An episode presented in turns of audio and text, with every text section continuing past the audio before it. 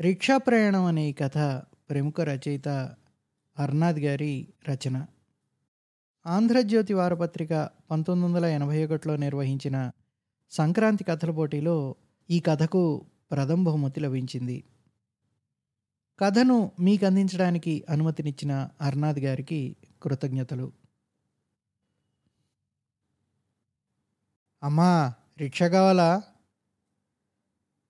తైల సంస్కారం లేని ఉంగరాల జుట్టు కోల ముఖంలో చురుకైన కళ్ళు సూది ముక్కు బండ పెదవులు మెడలో మురికి పట్టిన తాడు. దానికి వేలాడుతూ ఏడుకొండలవాడి ప్లాస్టిక్ బిళ్ళ చిన్న చిన్న బొక్కల బనీను రెండు పెద్ద ప్యాచ్లున్న బిగుతూ హాఫ్ ప్యాంటు బనీన్ని ప్యాంటుని కలుపుతూ మురికి పట్టిన నల్లని తోలు బెల్టు నల్లని ఒళ్ళు చెప్పులు లేని కాళ్ళు ముప్పై మూడేళ్ళ వయసు. పేరు నరసింహ. నర్సిగాడు అంటారంతా రిక్షా తల్లి రిక్షా. గోదావరి ఎక్స్ప్రెస్ చాలా ఆలస్యంగా వచ్చింది. అందులో ఆశ్చర్యం లేదు. అదేం అద్భుతం కాదు. ఎప్పుడూ ఉన్న న్యూసెన్సే కాబట్టి పెద్ద బాధాకరమైన విషయం కూడా కాదు. ఆ మాటకొస్తే సీటు బెర్తు రిజర్వేషను వీటికన్నా ఇదిగో ఈ ఊళ్ళో స్టేషన్ నుంచి ఇంటికి వెళ్ళడమే అసలైన బాధ సిసలైన గాథ రిక్షా కావాలేటమ్మా. ప్లాట్ఫారం అవతల ఉండాల్సిన రిక్షావాడు ప్లాట్ఫారం టికెట్ లేనే లేకుండా ప్లాట్ఫారం మీదకి ప్రవేశించి బిలబిలమంటూ రైలు దిగిన జనాన్ని దేవేస్తున్నాడు. పట్టే యత్నంలో పోటీలో రెండు మూడు చిక్కినట్టు చిక్కి చేజారిపోయాయి. నిరాశ ఆ క్షణం ఆశ మరుక్షణం మళ్ళీ ప్రయత్నం పరుగు పట్టు. అమ్మా రిక్షా! అమ్మని వదిలేలా లేడు రిక్షా నరిసిగాడు. ఆ అమ్మ అమ్మ అంటే అమ్మ కాదు అమ్మమ్మ. నరిసిగాడి కాదు ఆమె చెంగు పట్టుకొని నడుస్తున్న చిన్నారి చెట్టుకి. ఏడేళ్ళ బూరి బుగ్గల పెద్ద కళ్ళ చిట్టికి. చిట్టి అమ్మమ్మను పట్టుకుని నడుస్తుంటే అమ్మమ్మ ట్రంకు పెట్టిన పట్టుకుని నడుస్తుంది. పెట్టెను మోస్తుంటే చేయి లాగేస్తోంది ఆమెకి. పదడుగులు నడిచింది. పెట్టె నేల దించింది.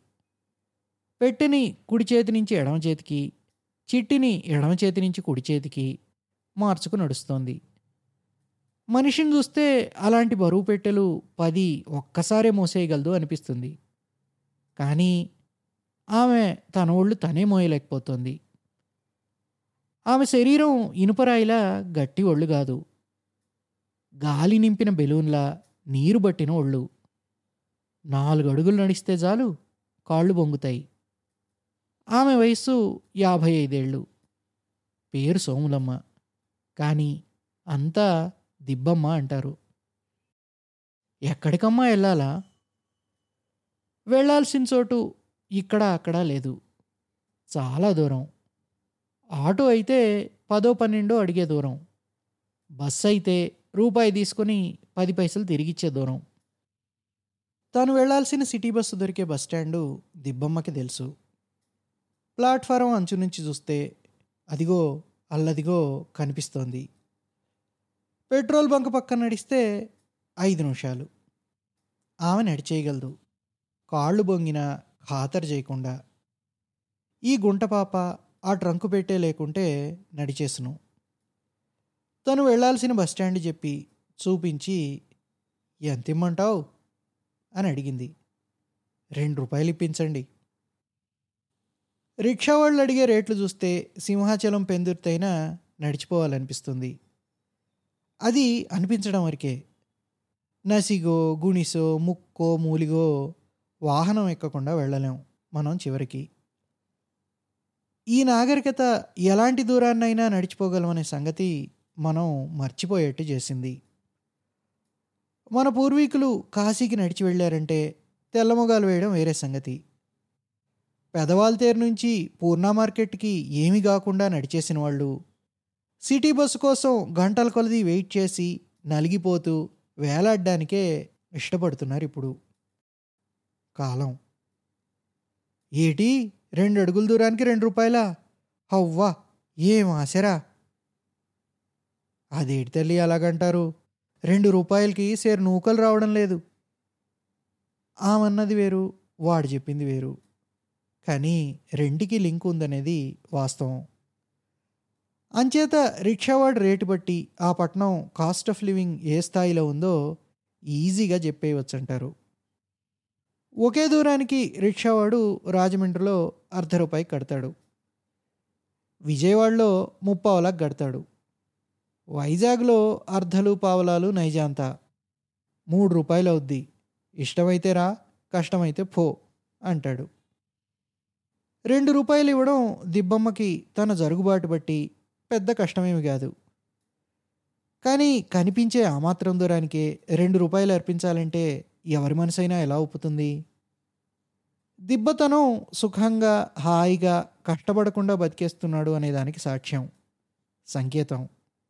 కానీ దిబ్బమ్మ కష్టజీవి. ఆమె కష్టపడి సంపాదించడానే నమ్ముకుంది. ప్రేమిస్తుంది. ఇష్టపడుతుంది. కోరుకుంటుంది. ఏడేళ్ళ కిందట జబ్బుబడి ఒళ్ళొచ్చింది కానీ అంతకుముందు రివట్లా లేకపోయినా తను కష్టం చేసి తను బతకగలిగింది. పిల్లా పాపను పెంచగలిగింది. కానీ ఒక్క పైసా కూడా కూడబెట్టలేకపోయింది. తన శ్రమంతా ఏ గంగలో కలిసిపోయి ఎవరి పూల తోటలు పెంచిందో ఇంకెవరి పళ్ళ తోటలు పెద్ద చేసిందో ఆమెకి తెలీదు. దగాలు దోపిడీలు వీటి అర్థాలు తనకి ఇప్పటికీ సరిగా తెలియవు తను చేసే పని కూలి పని ఎంతో నిక్కచ్చిగా నిజాయితీగా చేసేది. ఊరికే గోళ్ళు గిల్లుకుంటూ ఉండడం ఇష్టం ఉండేది కాదు. రోడ్డు మీద పేడని కూడా ఊరికే పోనిచ్చేది కాదు. పిడకలు పెట్టి అమ్మేది. బొరిగతో చకచక గడ్డి కోసి గంపలకి గంపలెత్తి అమ్మేది. కానీ కూతురికి పావుతులం బంగారం కొనలేకపోయింది. అయితే ఇప్పుడు ఆ కూతురు మెడలోనే పది తులాల బంగారం పెట్టగలిగింది అది తన కష్టంతో కాదు అదృష్టం వల్ల. తనకి అదృష్టం రోగం ఒకేసారి వచ్చాయి. అదృష్టం ఆస్తి తెచ్చింది రోగం వంటికి నీరు నెక్కించింది.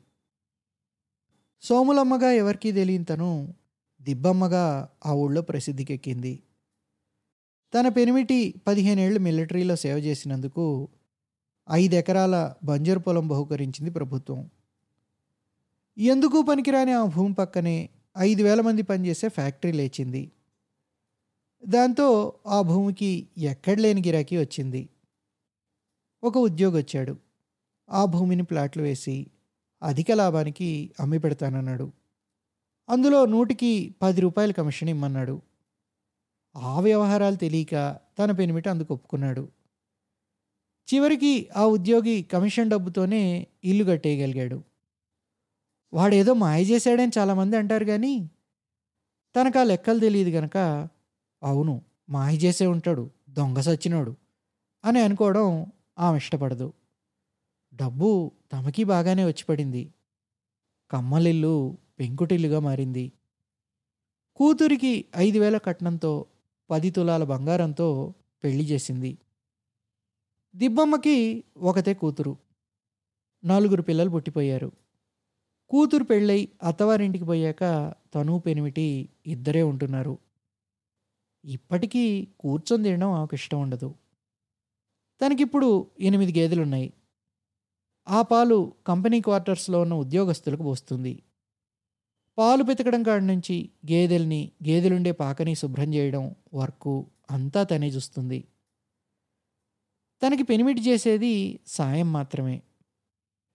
తను కూలికెళ్ళిన రోజుల్లో రోజంతా కష్టపడితే రెండు రూపాయలు సంపాదించడం బ్రహ్మాండం అయిపోయేది అలాంటిది రిక్షావాడికి ఆపాటి దూరానికే రెండు రూపాయలు కావాలట.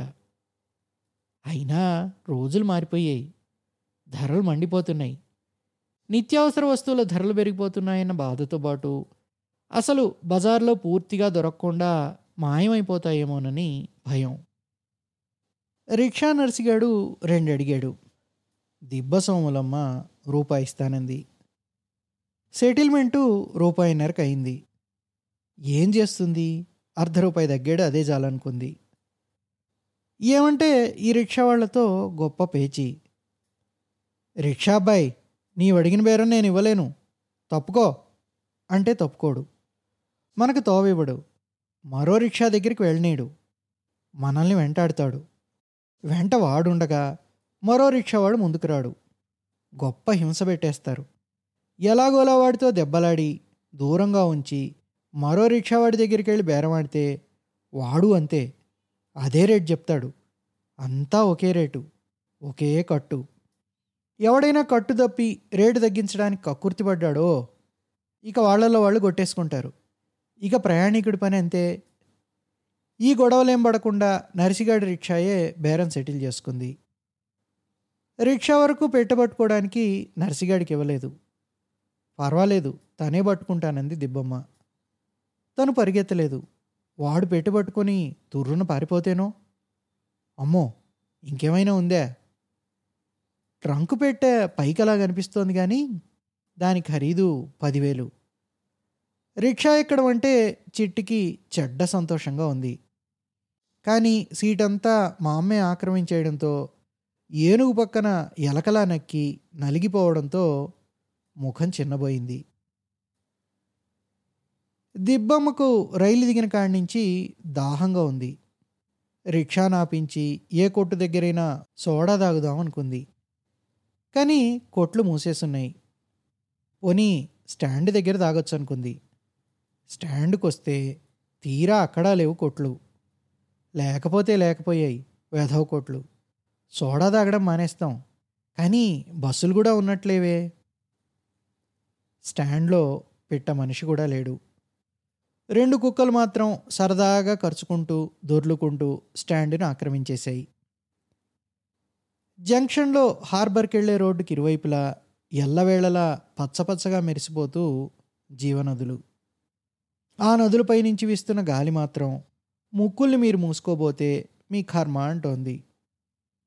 దిబ్బమ్మకి ఎందుకో గాభరా వేసింది. రిక్షా దిగలేదు. రిక్షావాడు దిగు దిగు అనలేదు. తెల్లబోతూ బెదురు చూపులు చూస్తున్న ఆ ముఖం చూస్తుంటే నరిసిగాడికి నవ్వుస్తోంది. వాడికి అంతా తెలుసు. కొట్లు లేకపోవడం అంటే ఏటో బస్సులు రాకపోవడం అంటే ఏటో తెలుసు. తెలుసు. అంతా తెలుసు వాడికి. ఇక్కడి నుంచి మళ్ళీ తనే గట్టక తప్పదని దానికి మళ్ళీ వేరే బేరమని పెద్ద ఆశ ఉంది వాడికి. నర్సిగాడు తనకేమీ తెలియనట్టు నడిచిపోతున్న ఒక అతన్ని ఆపి అడిగాడు. ఏటి బాబు ఏటైంది కొట్లు బస్సులు ఆటోలు ఏటి లేవేటి? ఏటైందో ఈరోజు బంద్ అయ్యా బంద్. ఇంకేం బస్సులు ఇంకేం కొట్లు ఇంకేం హోటళ్ళు. అధిక ధరలకు నిరసనగా బంద్ అని వారం రోజుల నుంచి గోల పెడుతున్నారు కదయ్యా అంటూ వెళ్ళిపోయాడు అతడు.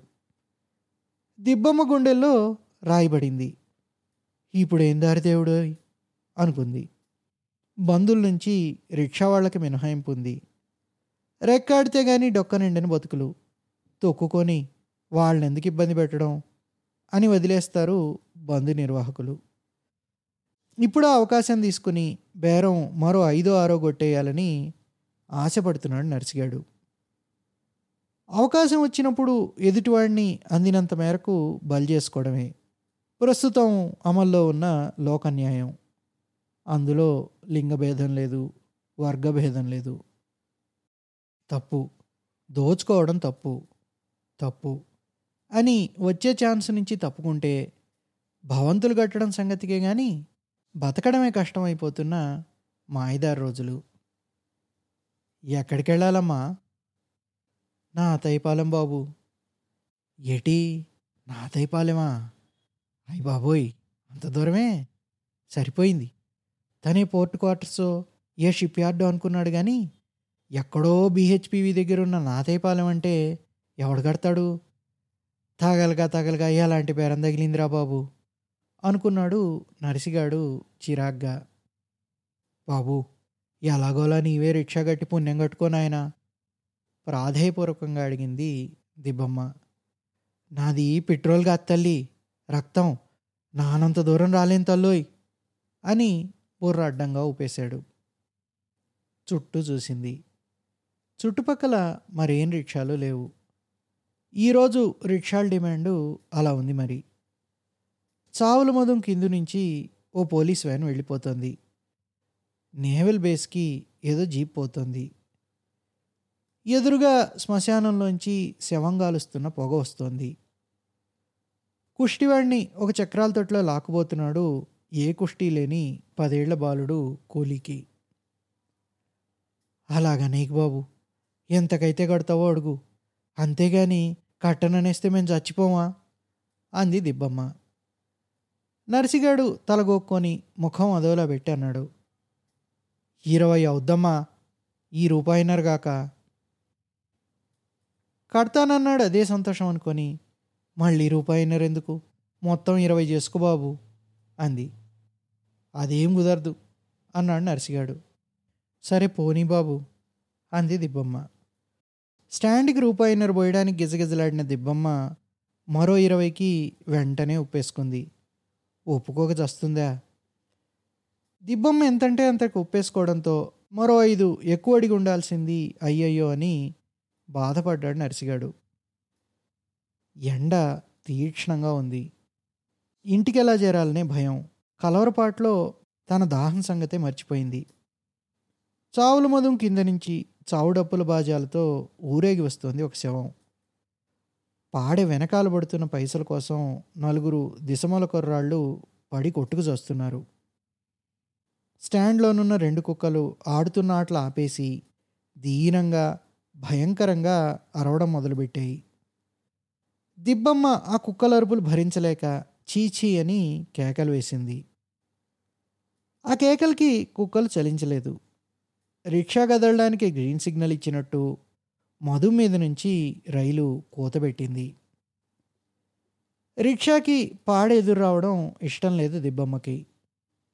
గబగబా దాటించేయమంది రిక్షాని. చిట్టి పెళ్ళి పల్లకిని చూసి ఆనందించినట్టే ఆపాడని కూడా క్యూరియస్గా కళ్ళార్పకుండా చూస్తోంది.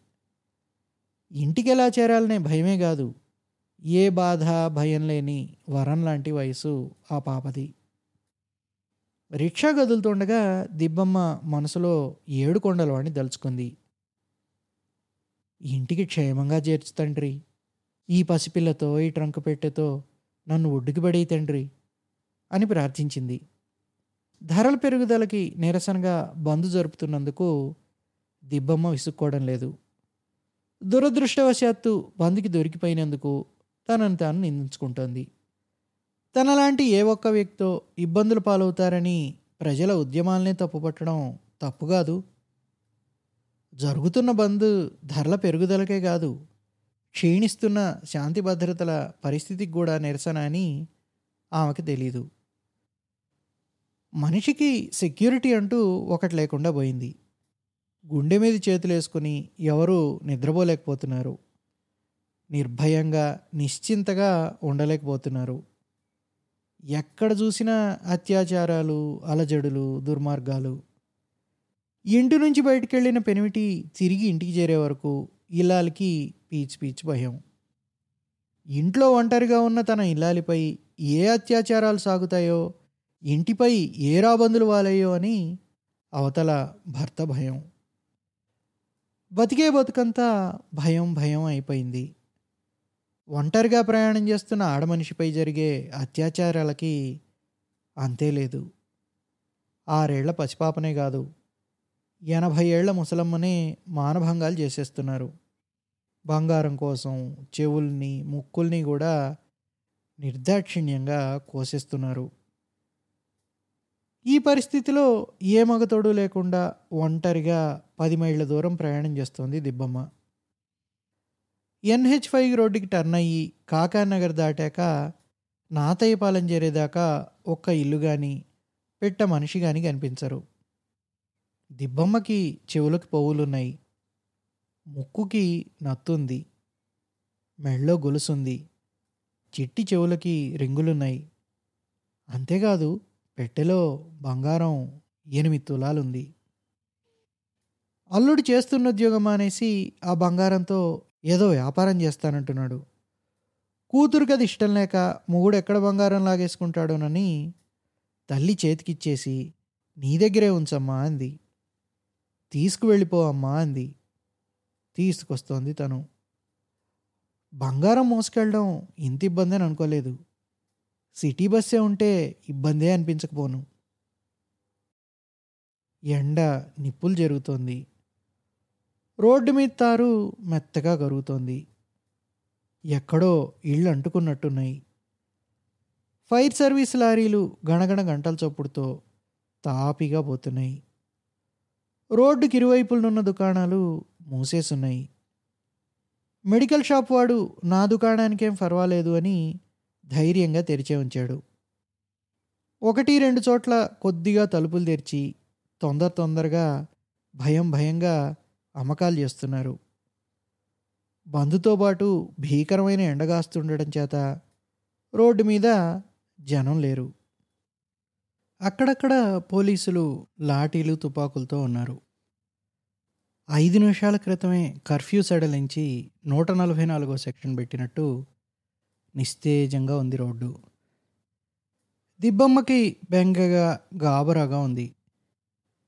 రిక్షా వెళ్తుంటే తోవలో పైడి తెల్లమ్మ గుడి తగిలింది.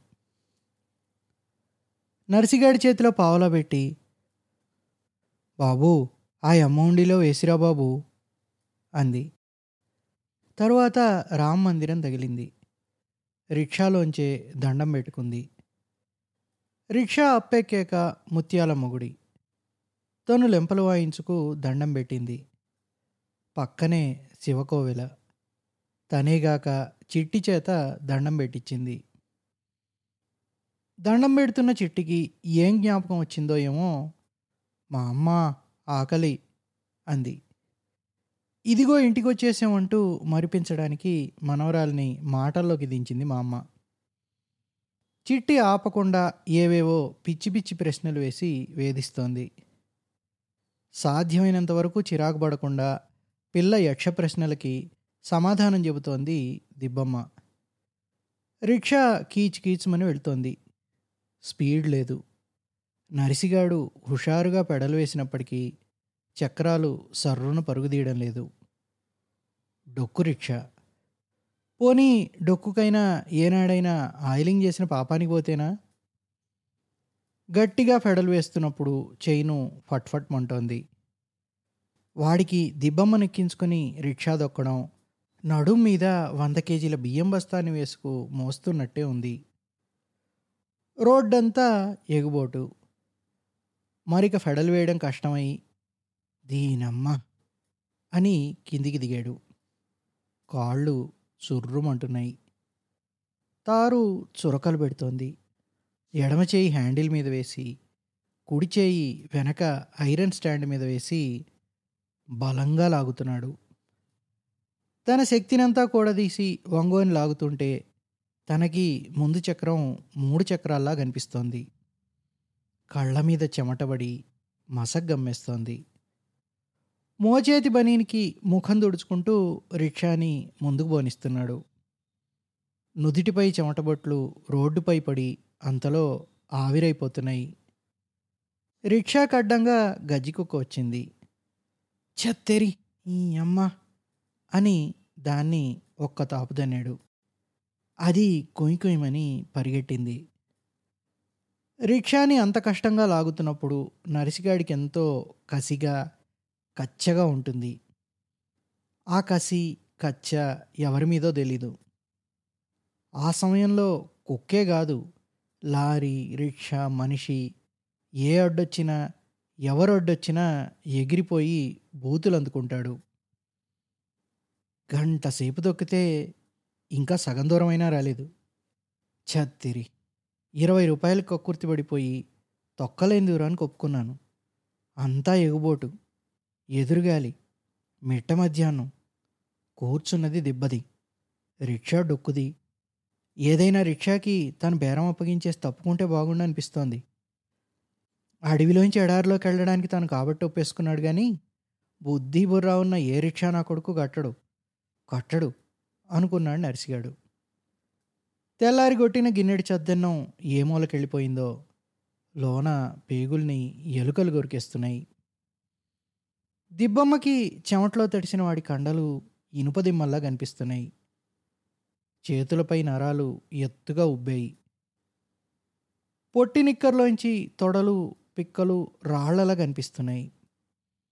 గోడకి పోస్టర్ అంటించినట్టు బనీను వీపు కతుక్కుపోయింది. బనీను మీద కన్నాలు ఐదు లెక్కబెట్టింది చెట్టి. చిన్న కొండలో ఉన్న కొత్త రోడ్డు బ్రిడ్జ్ దాటేటప్పటికి పన్నెండు సైరన్ ఊదింది. రిక్షా సింహాచలం రోడ్డు దాటి ఎన్హెచ్వై రోడ్లో ఉంది ఇప్పుడు బ్రిడ్జ్ కింద వంకర వంకరగా తిరిగి ఉన్న పట్టాలు పాదరసం పరుగుదీస్తున్న గొట్టాల్లో ఉన్నాయి.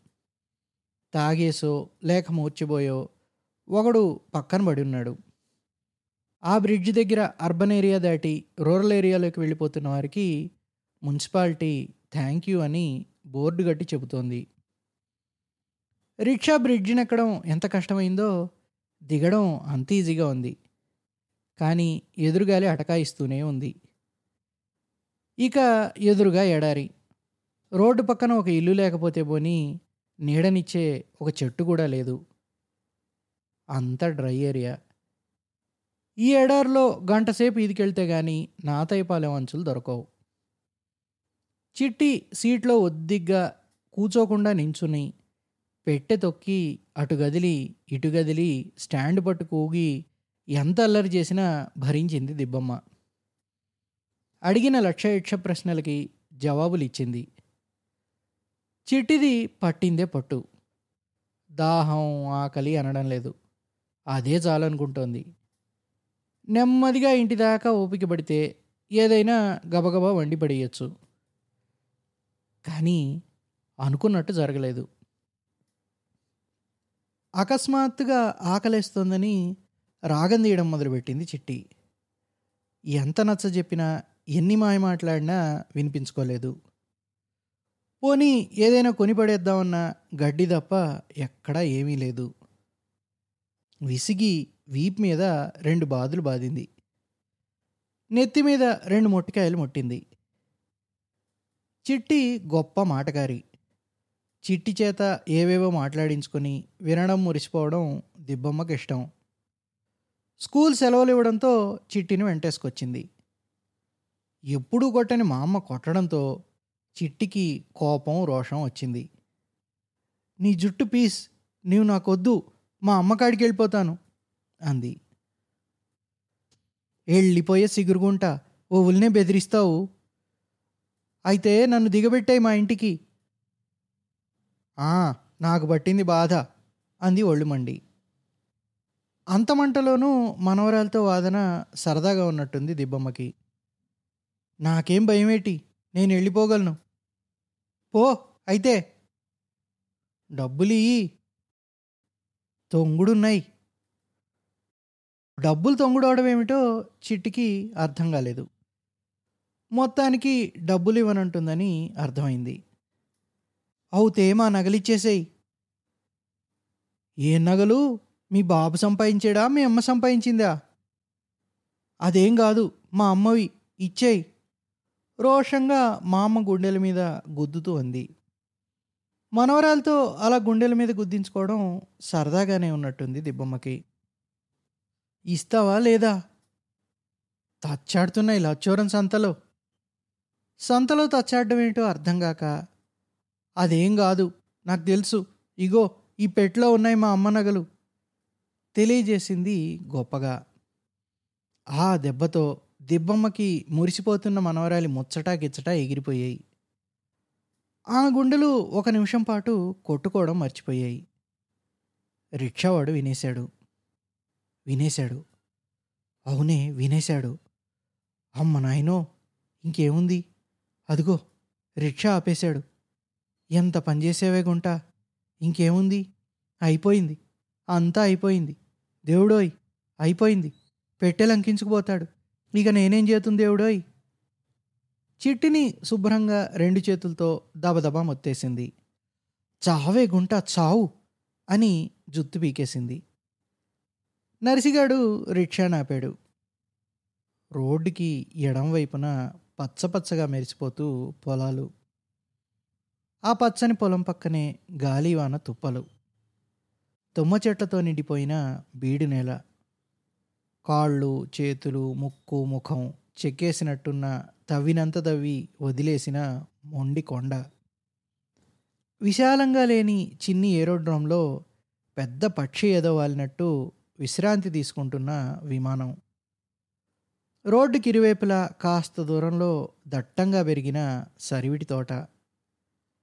ఆకాశం అంచుల్ని వంకర టింకరగా కత్తిరించినట్లు చుట్టూ కొండలు కొండలు సింహాచలం కొండ వెండి జరీ తలపాగ చుట్టుకున్నట్టు శిఖరాన్ని చుంబిస్తూ తెల్ల మబ్బులు. చెట్లు తుప్పలు రాళ్ళగుట్టల మధ్య నుంచి కొండ చిలువల పాకుతూ రైలు. చిట్టి అంత ఏడుపులోనూ రైలుని దీక్షగా కళ్ళార్పకుండా చూస్తోంది. ఎందుకు తల్లి పిల్లనలా బాధేస్తావు? అన్నాడు నర్సిగాడు.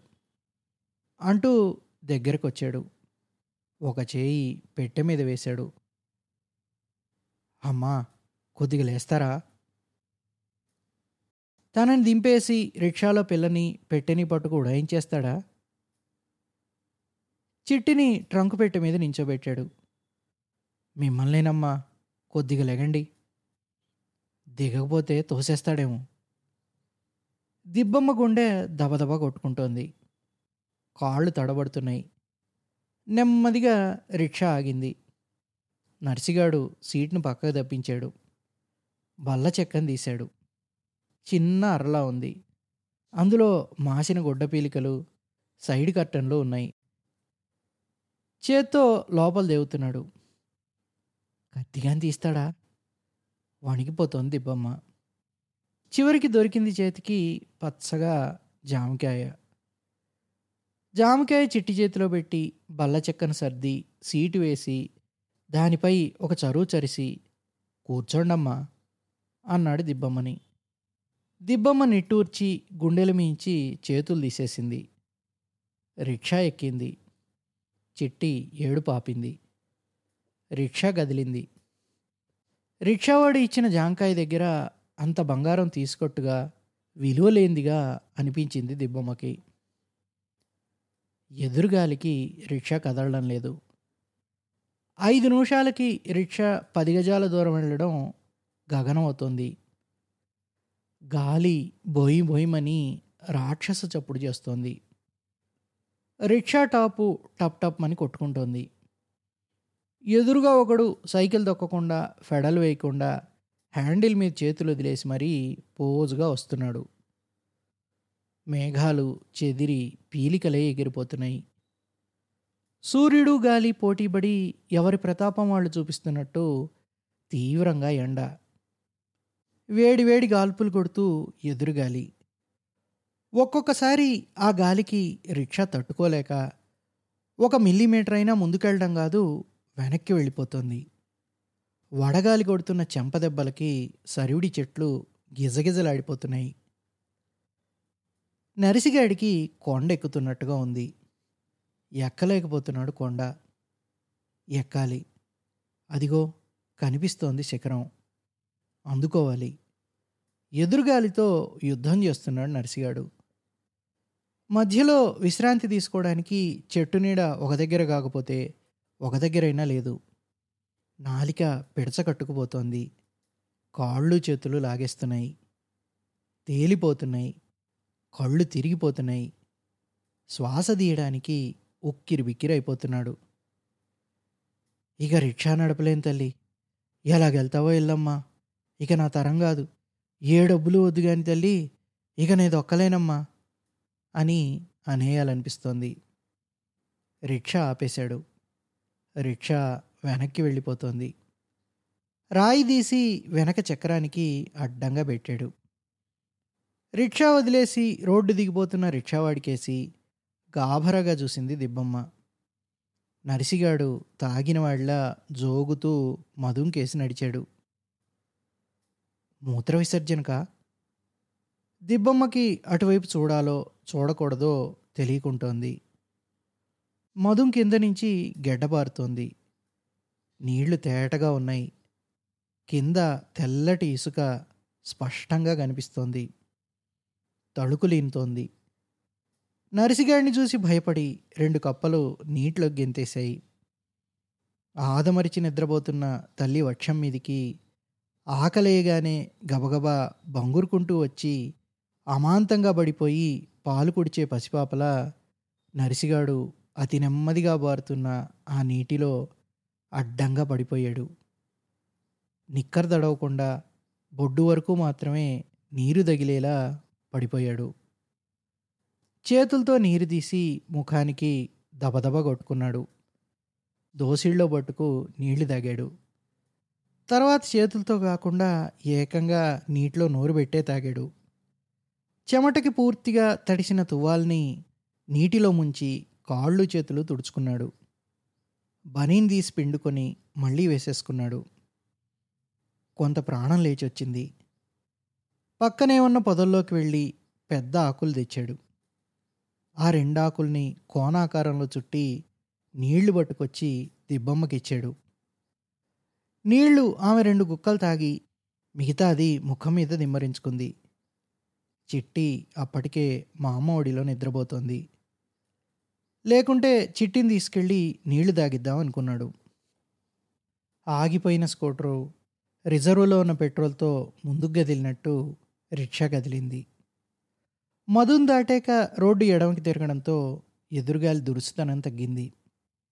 సరివిడి చెట్లు ఎండలో ఆడుతున్న అల్లరి పిల్లల గోల చేస్తున్నాయి. పచ్చని చేను విరగబడి అటూ ఇటూ ఊగుతోంది. తాటి చెట్టు పైనుంచి కిందికి మట్టబడింది.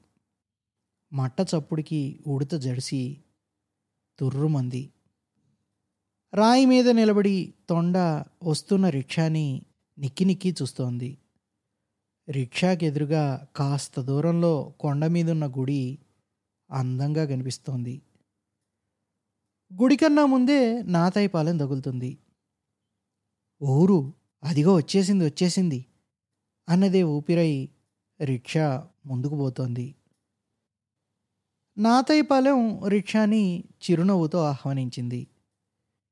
నీ అమ్మ రెండు గంటలు నన్ను చంపినావు గదే అనుకున్నాడు నర్సిగాడు ఊరి ఆహ్వానాన్ని మన్నిస్తూ. ఇంచుమించు ఒకే దగ్గరున్న మూడు బ్రాంది కొట్లను చూసి ఊరు బాగానే ఉందే అనుకున్నాడు. ఎక్కడి నుంచో మంచి పాత పాటని తెరలు తెరలుగా మోసుకొస్తోంది గాలి. రోడ్డుకి కుడివైపునున్న రెండిళ్ళ అవతలిల్లే దిబ్బం ఇల్లు. తిన్నగా ఇంటి దగ్గరే ఆగింది రిక్షా. తన ఊరిని ఊళ్ళో తన ఇల్లుని చూడగానే దిబ్బమ్మకి కన్నతల్లిని గావలించుకున్నంత ఆనందమైపోయింది. గోదావరి పొంగి పొరలి ఊరును ఉంచేస్తుంటే తనను రక్షించి పడవ ఎక్కించి ఒడ్డుకి దింపిన తమ్ముడిలా కనిపించాడు నర్సిగాడు. దిబ్బమ్మ చిట్టిని ఎత్తుకొని దిగింది. రిక్షా నర్సిగాడు పెట్టెను పట్టుకున్నాడు. అమ్మో అనుకొని నవ్వుకుంది. పాడు మనిషిని. ఏ పాపం ఎరుగని రిక్షావాణ్ణి? ఏవేవో అనుమానాలతో ఊహించుకొని భయపడినందుకు సిగ్గుపడింది. కానీ ఆ పరిస్థితిలో భయం సహజం అన్నది ఆమె గుర్తించడం లేదు. దిబ్బమ్మని చూడగానే దిబ్బమ్మ మొగుడి ముఖం దిబ్బ రొట్టెంతయి పోయి గేటు తెరిచాడు. పాకలో కూర్చొని కునుకుబాట్లు పడుతున్న గేదె లేచి సంతోషంగా చెవులూపాయి. వరండాలో నొలక మంచం వేసి దుప్పటి పరిచాడు దిబ్బమ్మ మొగుడు. పడుకున్న చిట్టిని మంచం మీద వేసింది దిబ్బమ్మ. నరిసిగాడు పెట్టెని వరండాలో వారగా గోడ పక్కన పెట్టి బయటికి వచ్చి నిలబడ్డాడు. తువ్వాలు తీసుకుని ముఖం చేతులు తుడుచుకుంటున్నాడు. చెంబుడు నీళ్ళు తెచ్చి తాగమనిచ్చింది దిబ్బమ్మ. చెంబు ఎత్తిపెట్టి గుటుక్ గుటుక్మని నీళ్ళన్నీ దాగేశాడు. ఇంకా కావాలా? అని అడిగింది. చాలన్నాడు. ఇక వెళ్తానమ్మా అన్నాడు. వెళ్దుగానిలే బాబు చూస్తే నీరసంతో ఎక్కడో పడిపోయేటట్టున్నావు. అందాక అరుగు మీద నడుము వాల్చు అంది దిబ్బమ్మ. అవును తను వెళ్ళే స్థితిలో లేడు. కాసేపు నడుము వాల్చాలనే ఉంది. ఆ అరుగు మీదకి వెళ్ళాడు. దిబ్బమ్మ గేదెల దగ్గరికి వెళ్ళి ఒకసారి వాటిని పలకరించి చేతులతో నిమిరి వంటగదిలోకి వచ్చింది. రెండు పొయ్యిలు వెలిగించి గబగబా ఒక గంటలో వంట చేసింది. వంట చేసేసి మగత నిద్రలోకి జారిపోయిన నర్సిగాణ్ణి లేపింది. వాడు తుళ్ళిబడి లేచాడు. ఒళ్ళంతా పచ్చి నొప్పిగా ఉంది. ఆ అని చప్పుడు చేస్తూ ఆవలించాడు. బద్ధకంగా చేతులు విరిచాడు. కళ్ళు నులువుకున్నాడు. చేతులు ముఖం కడుక్కోమని నీళ్ళిచ్చింది. నరిసిగాడికి ఏదో కల్లో ఉన్నట్టే ఉంది. కాళ్ళు చేతులు కడుక్కొని వచ్చాడు. ఎదురుగా విస్తర్లో భోజనం. దిబ్బమ్మ మొగుడు మగ్గుతో సారా అందించాడు. ఇంకేముంది? తను ఏ తండ్రికి పుట్టాడో తెలీదు. తల్లి జబ్బుతో పోవడం గుర్తుంది. గున్నయ్య కాఫీ హోటల్లో కప్పులు కడిగి పప్పులు రుబ్బి పదేళ్ళు చాకరీ చేసి వాడి దగ్గర డబ్బు దాచుకుంటే నీవు నా దగ్గర అసలు డబ్బేం దాయలేదు పో పొమ్మన్నాడు. తను పెళ్ళి చేసుకున్న లచ్చి ముగ్గురు పిల్లల్ని కన్న తర్వాత కొవ్వెక్కి ఎవరితోనో లేచిపోయింది. తనకన్నీ ఇలాంటి దెబ్బలే. మనిషి మంచితనం మీద నమ్మకం ఎప్పుడో పోయింది. ఇక ప్రేమ దయ అనురాగం ఆప్యాయత ఇవంటే ఏమిటో ఎలా ఉంటాయో తెలీదు. కానీ ఇప్పుడు కొత్తగా ఉంది. తిను బాబు. తింటాను తల్లి తింటాను.